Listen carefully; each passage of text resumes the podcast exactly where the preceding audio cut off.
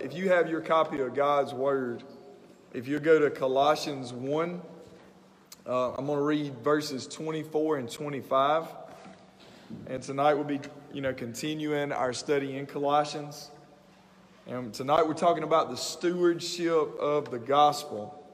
So I'm going to start in verse 24, and I'm going to read uh, 24 and 25. It says this Now I rejoice in my sufferings for your sake, and in my flesh I am filling up what is lacking in Christ's afflictions for the sake of his body, that is the church, of which I became a minister according to the stewardship from God that was given to me for you to make the word of God fully known. Let's pray. God, my Father, I thank you, Lord, for your word. God, I pray, Lord, as, as, we, um, as we study tonight, Father, that, that you would, God, do with your word what man cannot do alone. God, that you would, um, God, I just be your mouthpiece, Father, and that, that uh, each hearer, God, that, that your Holy Spirit will move upon each hearer's heart and, and mind. And God, that you will have your way with us, that, that we will get out of this exactly what, what you want to uh, show us, Father. God, we love you and we thank you. It's all in Christ's name we pray. Amen. Uh, the last time up, uh, we spoke about, you know, what it means to rejoice in our sufferings for the sake of Christ and for the sake of the body of Christ, the church. And, you know, I added that, that scripture, you know, we really focused on 24 and we're going to be on 25 tonight, but it kind of flows into 25. So I started with 24. But here we see that Paul is saying that this church that he became a minister of, and it was according to the stewardship from God. Um, and that stewardship was given to, uh, really, it says for you. And he's talking about, you know, the church there in Colossae. For you, the church, in order that the word of God would be um, fully known, he puts it. And different translations have different wording there that, that I'll kind of mention uh, in a little bit. But the first thing that I really want to look at tonight is really what is a steward? You know, because we see that word stewardship. What is a steward? A steward is someone that has been given a task by someone with authority over them. Or maybe they've been given something, you know, something to use from someone else. Um, you ever been you ever uh, been told to drive a car from some for someone else? You know, go go do this task or do this errand. And uh, especially for me, depending on what type of car it is, I don't like to drive other people's vehicles. You know, uh, I get real nervous and I and I'm extra careful when I'm driving for somebody else, uh, somebody else's car. But you know, the steward is not the owner. They're not the owner of necessarily the task or, you know, of that thing that, that was given or borrowed. Um, rather, they're, they're an agent, you know, for that owner that is put in their place to do their bidding, you know. And so uh, they're a manager of sorts. The owner entrusts them to carry out a plan and uh, a purpose, you know, that, that is really the owner's. And, and really, they're supposed to think as the owner would think, and they're supposed to speak as the owner would speak, and they're supposed to act and do as the owner would act and do. That's what the steward is supposed to do. You know, if you work at if you work for a boss, then then uh, you act as a steward of, of sorts. You know, you think about like Chick Fil A. You know, their boss tells their employees to uh, to tell you know the the um, patrons to respond with my pleasure. You know, that's kind of their thing. But what those people are doing, they're acting as a steward to what that, uh, that organization, that boss has told them, you know, their desire is being carried out. We want you to do this, so you do this like this. And, and that's what so many bosses do. They give you their wishes, they give you their direction, their commands, and they expect you as an employee to fulfill, you know, your end of that obligation, you know. And so when a boss issues that command, they expect their employees to follow through on those orders. And if those orders are not followed through with, you know, there could be consequences to those actions. Um, if, if, you know for them not following through with diligence or uh, and or obedience that they could face some consequences but it's just like you know when mom or dad tells a child to clean their rooms they they're sending them in there and the expectations for the parents at least the first time would be for them to clean their room as they would clean it. You know?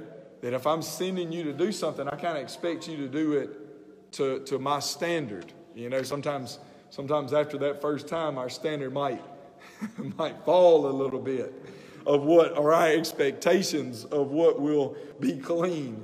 But but that's really we we have a, a certain standard of what we want, and we expect when people, you know, when we send them to do something, we kind of expect them to do as we would do. Um, although that doesn't always work out. Um, you know, I think about when I asked a student to take something to the office for me. You know, I would kind of expect them uh, to go to the office and do as I do. But then I, then I remember that I'm talking to a 15, 16, 17 year old kid, and a lot of times they, uh, they don't always go right to the office. They might make a detour, you know. Uh, but, but that's the expectations is as a coach when i send a player into a ball game i'm expecting them to do something that i ask them to do and, um, and you know these examples probably aren't the best ones because so too many times um, you know the what happens is they go in the ball game and they do what they want to do rather than what they're told to do but there's so many times that we kind of do the same things as stewards um, that, that we kind of do it our way instead of God's way. But, but just I wanted to kind of talk about what is stewardship, but also what is a minister, because he uses that term too. You know, that, that he says, of which I became a minister, talking about at the church, according to the stewardship from God that was given to me for you. And so, what is a minister? One thing that we need to consider about this text is that Paul um, says he's a minister according to the stewardship from God. So, so here, minister here comes from the word that we studied last time. You should be familiar with. We talked about it several times throughout the years, but diakonos is the Greek term. And this is a word uh, that would really, for Greek speaking people, they probably would have cringed when they heard this word and him using it in that context because you know, to be honest, I mean, even in America, if we understood it, you know, as, as the way that he was speaking of it, that he was going to be this type of minister uh, to those people, you know, when you think about somebody that, that they're thinking, okay, this person is commissioned by God, then you would, you would think, or probably what their first thought would be, that this is, this is going to be an esteemed position. This is going to be uh, something of royalty or of clout that, that I'm given. This is going to be a position where, where I rule and I ter- tell everyone what they should do. Um, but that's not what we see here. Rather, he, the word that he uses, diakonos, it really means to serve others. It really means to submit yourself to others and to give away your time to others. And, and doing tasks that would be considered menial, degrading, or even dishonorable task is really what this word is talking about. That, that here for uh, Greek speaking people, when they heard this, that, that they would have seen this as, as something as dishonorable. I mean, why would, you know, here this is a position that, that, that God has given me, a, a great mission, and, and that I'm supposed to, you know, take this on as a stewardship from him. But yet, the, the, what he calls a minister, diakonos, is, is something that is servanthood, that you put yourself beneath instead of over. And, um, you know, immediately, though, I think, you know, one of my first thoughts as I was reading and really studying the word was of Jesus washing the feet of the disciples. You know, where he lowers himself. And, and I think of Jesus where he, where he makes statements like, you know, that he did not come to be served, but rather he came to serve. And so, and so how his disciples should be, right? That, that they were to follow his lead. They were to take up their cross and to follow after him. And Paul here says that God has given Paul this stewardship, this task to minister or diakonos, really meaning to lower themselves, to, that Paul was going to lower himself to a servant for others. And Paul is saying that this is given from God for you, talking about the church at Colossae. In order to make the word, and, and the, here, here's what he says the reason it is in order to make the word of God fully known, and I'm going to get to that a little bit later, okay? But I also want to, to really point out one of the um, one of the other what I think is real key in this statement, and that we've kind of mentioned uh, in earlier statements in Colossians, is that we need to be carefully to carefully consider uh, in this text that it is uh, where it says that he became a minister. Really, to be honest with you, I think that the more proper term or the proper translation that other translations have would be he was made a minister. Okay? And I don't think that goes against, I mean, I, you may say that's kind of splitting hairs, became a minister, he was made a minister. But I think that's really important, and it goes directly in line with other parts of the Bible that where Paul's talking about his calling, that he was a chosen instrument of God. But here, the reason why I think it's important, that Greek word that is used is, I hope I get this right, but ekloge, I'm not sure if that's how you say it, but the meaning, what it means is chosen or elected. That's, that's what it means. Where it says became, that's why I think it should have said he was made, uh, because that word really means chosen or elected. So it's, it's not just a point of time that it's saying this is when it happened, it's saying that God made this happen. Okay? Just like he made us alive in Christ, God made Paul a minister. The, so, so here, it's the same word that we see Jesus use in John 15, 16. And, and there's other passages too, but I'm just going to use this one where, he, where Jesus said, You did not choose me. So that choose right there is ekloge. But I chose you. Again, the same, the same Greek word and appointed you that you shall go and bear fruit, and that your fruit should abide, so that whatever you ask uh, the Father in my name, he may give it to you. Okay, and, and I will say this till I am blue in the face, but, but really to misunderstand who chose who first and who loved who first, I believe is to diminish the grace that was placed in your life and my life. Honestly, think about it um, as, as a born again child of God. It is, think about it, it is He who chose and loved first.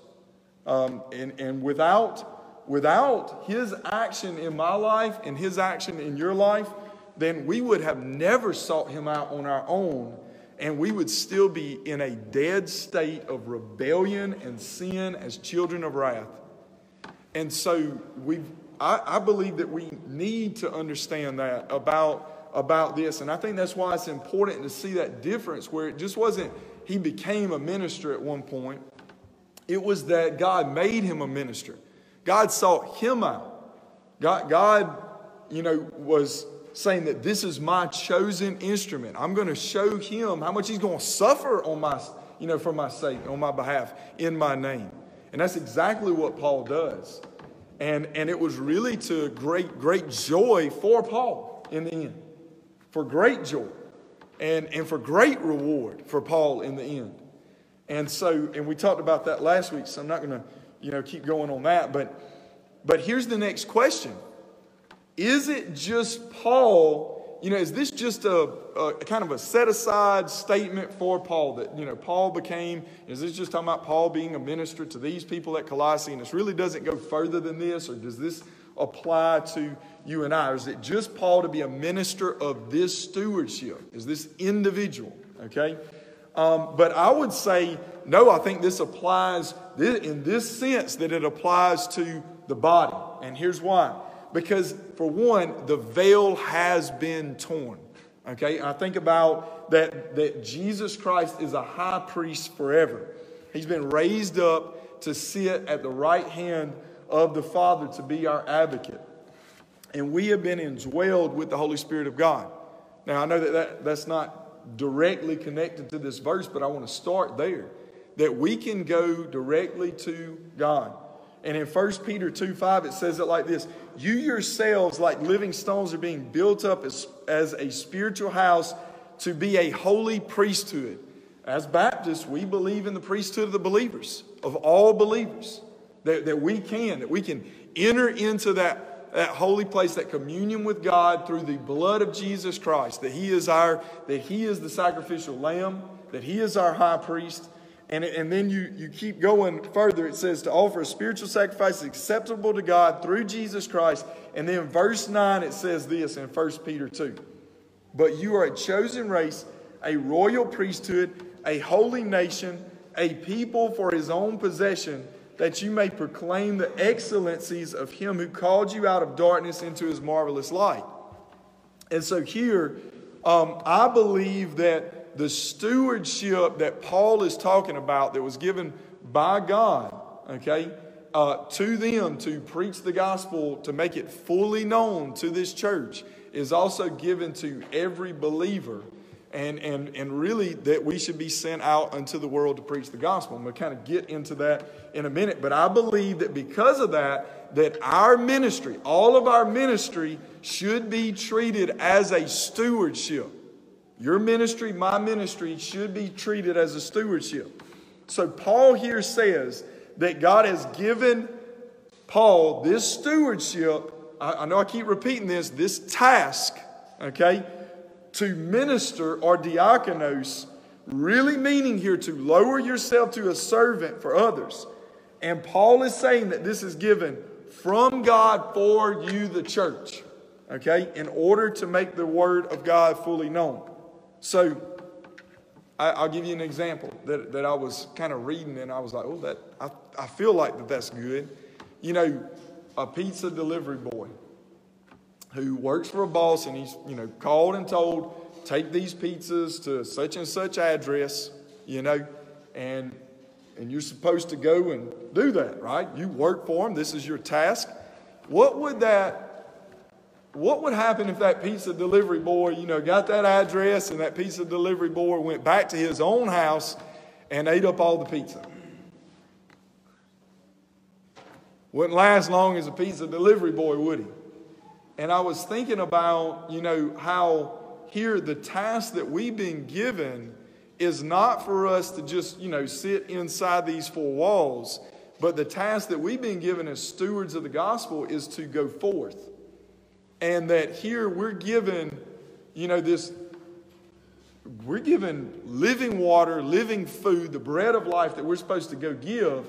But so many times we're almost like that pizza boy, you know, where we get within our own four walls and we're and we're receiving, but we don't ever go and complete the task. The mission is to go out and give to others. Many times I think that we think of our Christian life as one in which, you know, I feel like I see this too much in modern day Christianity, one in, th- in which you, you know, that the Christian thinks that they can take authority out of Satan's hands. And now that authority's taken out of Satan's hands, that, that now we're free to kind of do as we wish and do as we please, and, and that our desires to be uh, would be complete, and that, that, that that's really that how we, you know, so many um, wrongly look at God as almost like a genie in a bottle, that He's just our, our wish master, and that, and that when we need something, that we go to Him. But um, although, although we have definitely been set free uh, by the blood of Jesus Christ from the enemy, the Bible does make it very clear, I believe, what we are now since we have been freed from Satan. I believe that the, that the Bible overwhelmingly claims the lordship of Jesus Christ. That he is not just a Savior that frees us to kind of do as we please, but he's a Savior who frees us from one master to, to really be under the new and good master. So, so we go from being a slave to one to being a, a bondservant, a slave to the other, but a happy slave, one that, one that wants to be held captive by a good master. And, and here's what I mean. I, I'm going to go through. We're going we're to go through several verses, and um, and you know I don't know how it's going to be kind of like what Brian talked about this morning. Just kind of hang on. I don't know if you're going to get to all these. You might want to jot them down so you can look at them later. You know, but but here Romans 10 starting or, or Romans 10 9 it says this because if you confess with your mouth that Jesus is Lord and believe in your heart that God raised him from the dead, you will be saved. So we confess him as what? As Lord, and we believe in our heart that he is that. And so, so to look at him as master, Luke 6:46, he asked him this, why do you call me Lord, Lord, and not do what I tell you to do? So he expects us to do as he tells us. 2 Corinthians 5:15 and he Jesus died for all that those who live might no longer live for themselves but for him who for their sake died and was raised that we no longer live for ourselves but we live for the one who died for us and was raised for us 1 Corinthians 6:19 says this or do you not know that your body is a temple of the Holy Spirit within you whom you have from God you are not your own. We're not our own. We were, it says we were bought with a price, so glorify God with your body. We are not our own. Philippians 2 10 and 11 says this so that at the name of Jesus, every knee should bow. Bow, and, and in heaven and on earth and under the earth, and every tongue should confess that Jesus Christ is Lord. There it is again. To glorify of God the Father. In 2 Corinthians 5 18 through 20, it says this All this is to confess that Jesus Christ is Lord, to glorify, excuse me, all this is from God who, through Christ, reconciled us to himself and gave us the ministry of reconciliation. How about that as a ministry? That is, in Christ, God was reconciling the world to himself, not counting their trespasses against them, and entrusting to us the message of reconciliation. He's entrusted us with that message. Therefore, we are ambassadors for them, entrusting us to the message of reconciliation. He calls you an ambassador, it calls you a minister of reconciliation. Therefore, we're ambassadors for Christ, God making his appeal through us. We are his, we are really, as, as Paul talked about it being a chosen instrument, we are a chosen instrument, you know, for God, the mouthpiece of God to go out and proclaim his truth to the nations. We implore you on behalf of Christ to be reconciled to God. And that's how we're to be, that we're to implore people. We, we are to reason with people. We are to, as the Bible calls it, persuade people to the gospel using the truth, okay, not outside the truth, using the truth of God. And so here in Acts 4 1, it says it like this. And, and as they were speaking to the people, talking about Peter and the disciples, the priest and the captain of the temple and the Sadducees came upon them greatly annoyed because they were teaching the people and, pro- and proclaiming, proclaiming as a herald to speak out in Jesus, the resurrection from the dead. And they arrested them and they put them in custody until the next day, for it was already evening. But many of those who had heard the word believed, and the number of men came to about 5,000.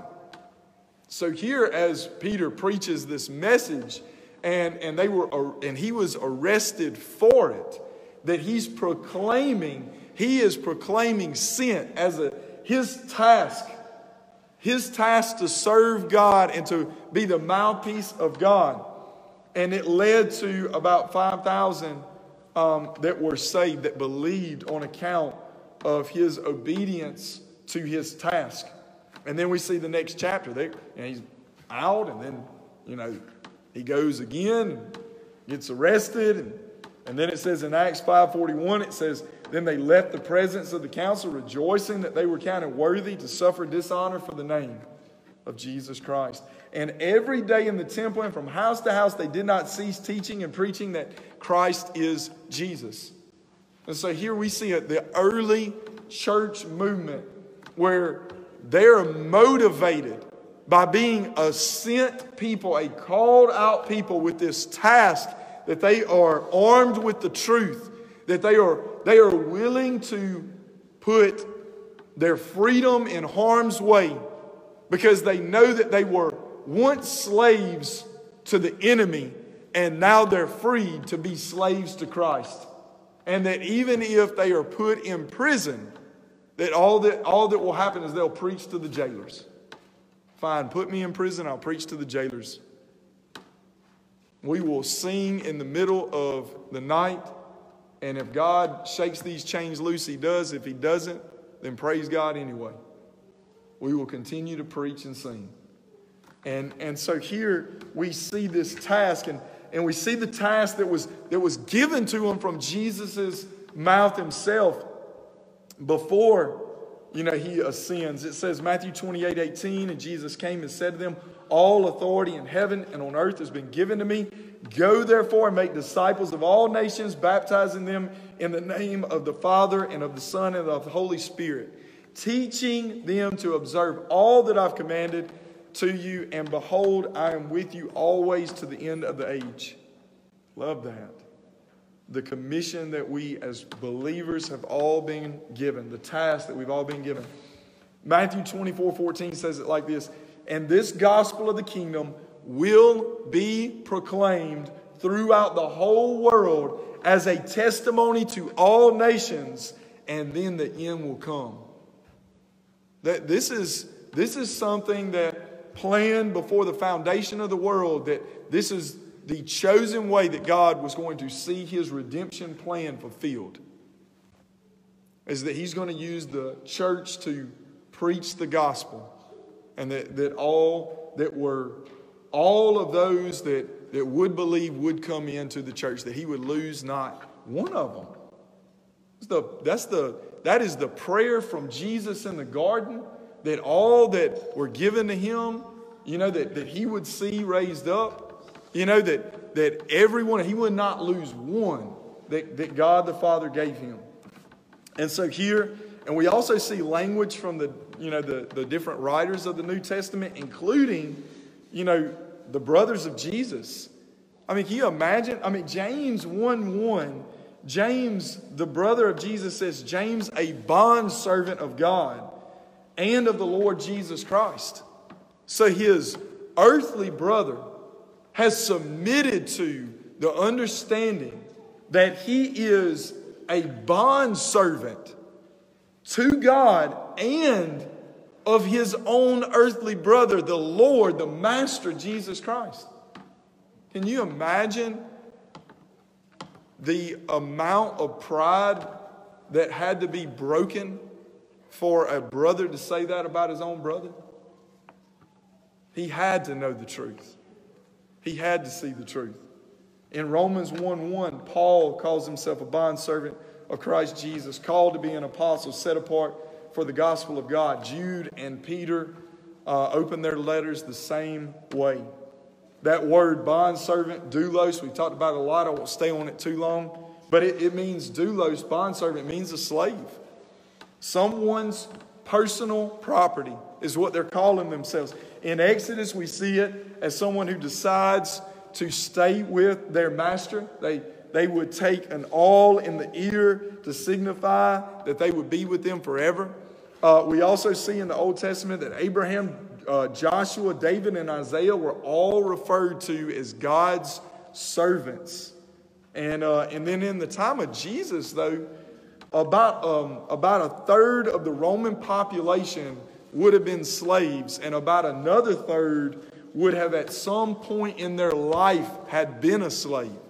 So, so to hear this word doulos, when they hear that, that they were supposed to be a bond servant, a doulos to God, in, in the Greek for Greek speakers. Again, this is, this is lowering yourself. And, you know, and, and for many, this might have been a turnoff.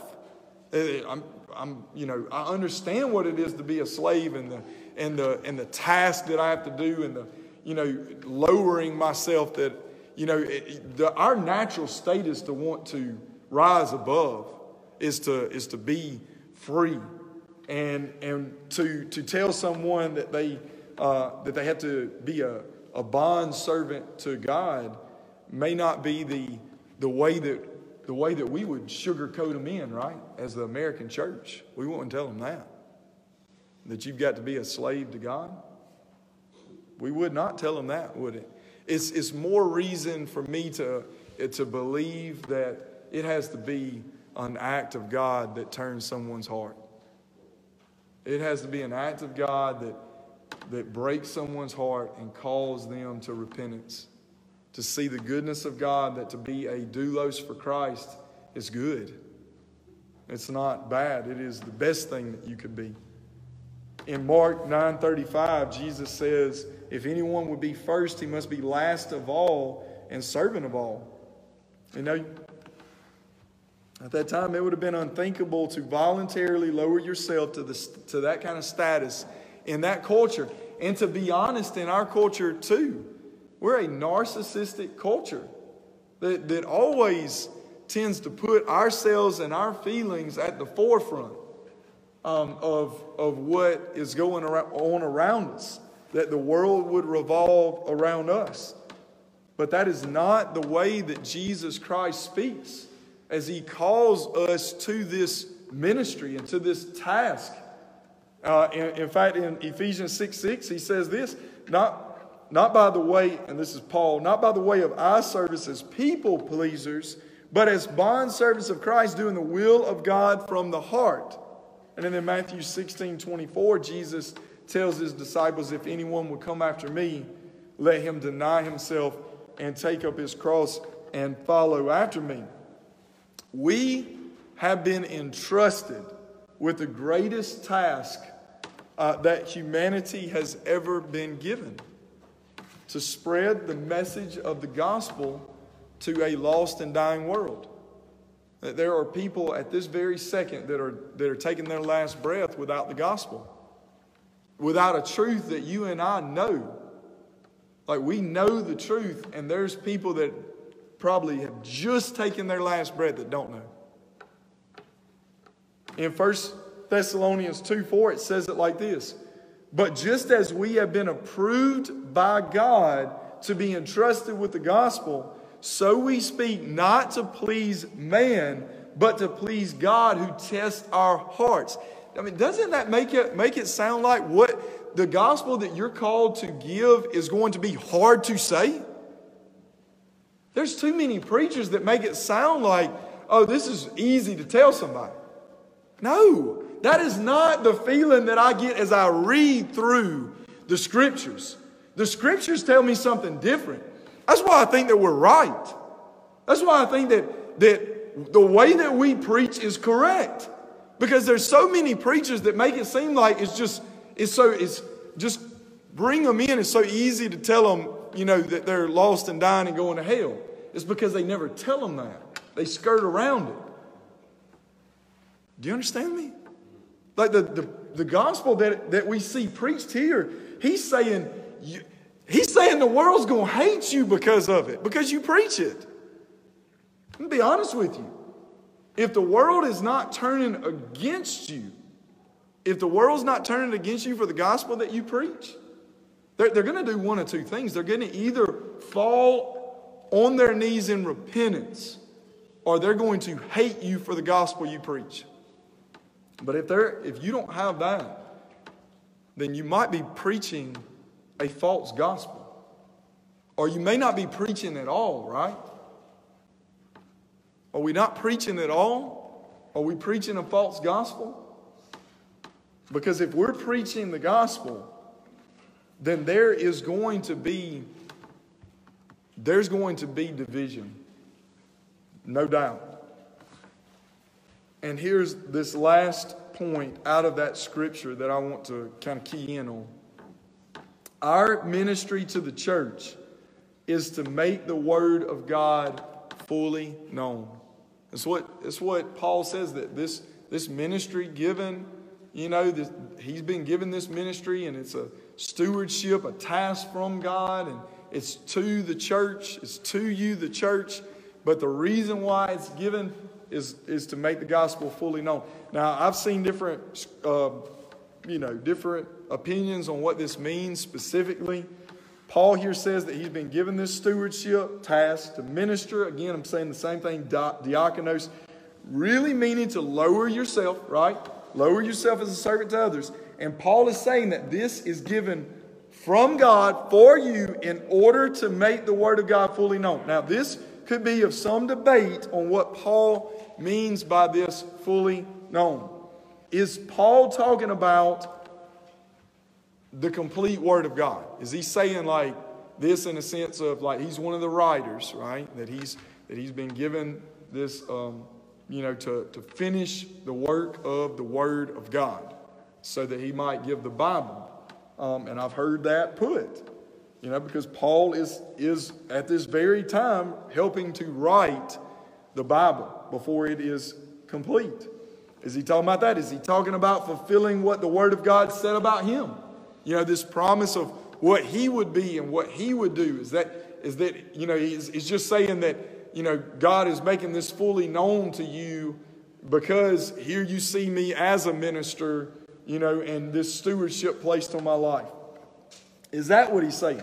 That all that was prophesied about him being this chosen instrument of God's grace, that, you know, and I've seen some translations, including this one, you could make a statement that by saying that it says, you know, that it's making it fully known, that it's just showing that the prophecies came true.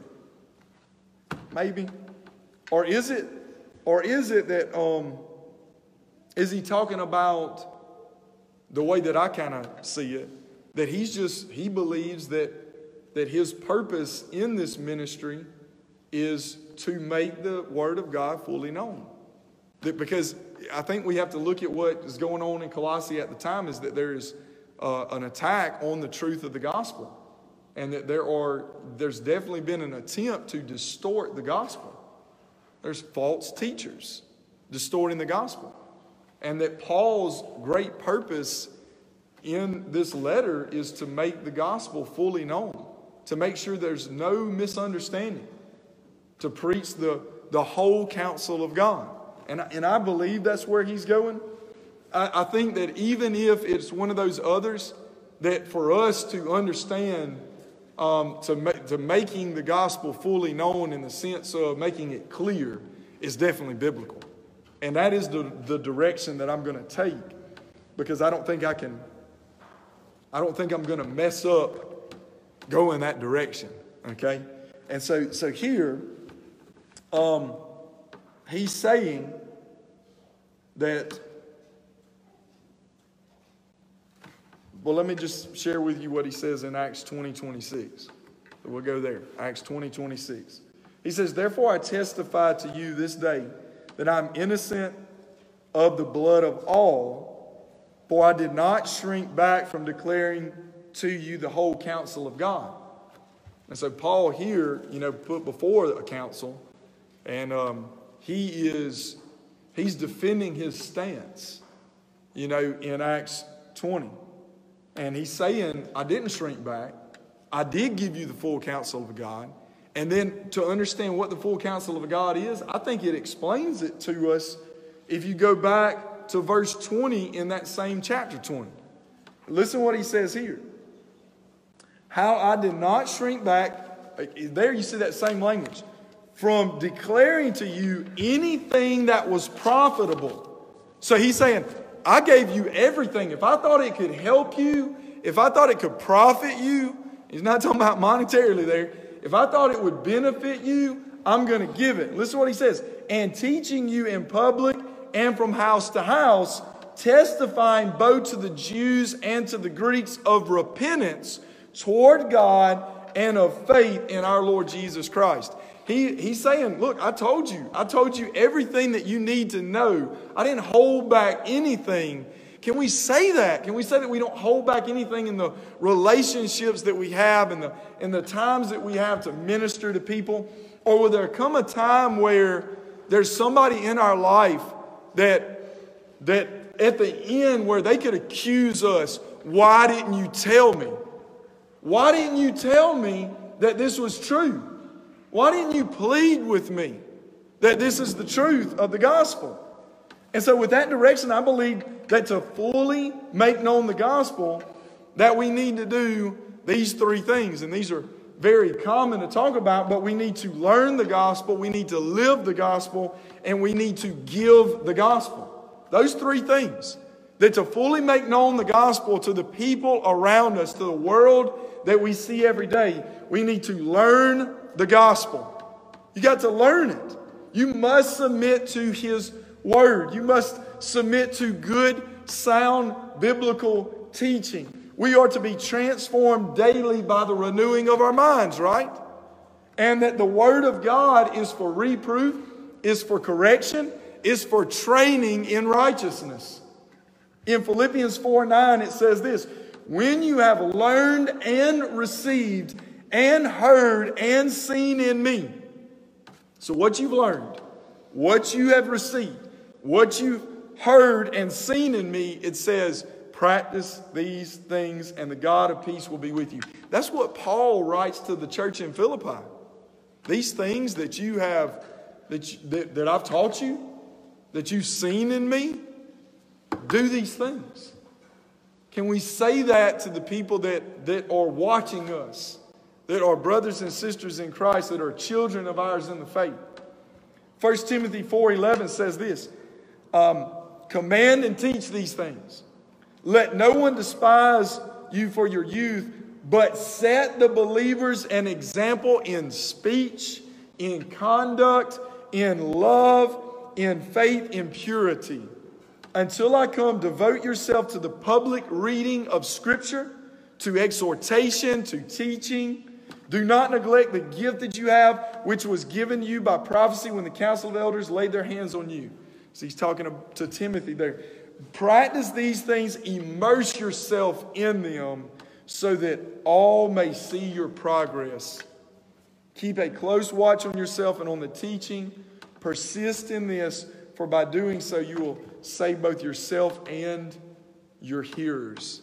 And I think so much of that can apply to us as well, as we are to be examples of those around us and so here, um, so we must learn the gospel, but again, we must live the gospel. So we learn it in order to live it. Let people see and feel the love of Christ in you. Don't just be hearers of the word, but be doers of the word. We were, we're, we're called to practice righteousness, to be doers. In Matthew 5 16, it says it this way In the same way, let your light shine before others so that, so we let it, we let it shine so that they may see our good works and give glory to your Father who is in heaven. Ephesians 5 1. Therefore, be imitators of God as beloved children and walk in love as Christ loved us and gave himself up for us, a fragrant offering and sacrifice to God. And then John 13 35 says this By this, all people will know that you are my disciples if you have love for one another. That that's how they know that we are his children, that, that, we, that we are his obedient servants, that is that we are his disciples, is whether we have love for each other. And then 1 John 3 18, it says, Little children, let us not love in word or talk but in deed and in truth. So we are to learn the gospel, we're to live the gospel, and we are to give the gospel. In a world full of hate, you must be able to uh, tell others where that love comes from. You know, you in, a, in their brokenness, you have to you have to be able to tell them what can bring redemption in their brokenness in a land full of despair, you have to tell them about the one true hope. In their sin, you must tell them about the atonement that has paid the price for the wrath that is due to them. You must tell them about Jesus. Listen close on this. I believe this church knows this, but if there's any confusion, if you just show them, then all they will think is that they want to be a good person like you. And that mindset has sent many to hell. If that's all you do is you love them, you know, Tony was talking about that to, this morning. You try to love them to the cross. Yes, we're to love. I just got through saying that. Live the gospel out. But how will they know if we don't tell them the gospel? How will they know?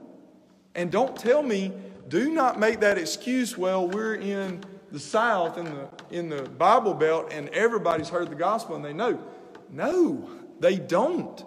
It doesn't take long if you start questioning people what they believe to realize how many people in the Bible Belt think that their good works will get them to heaven.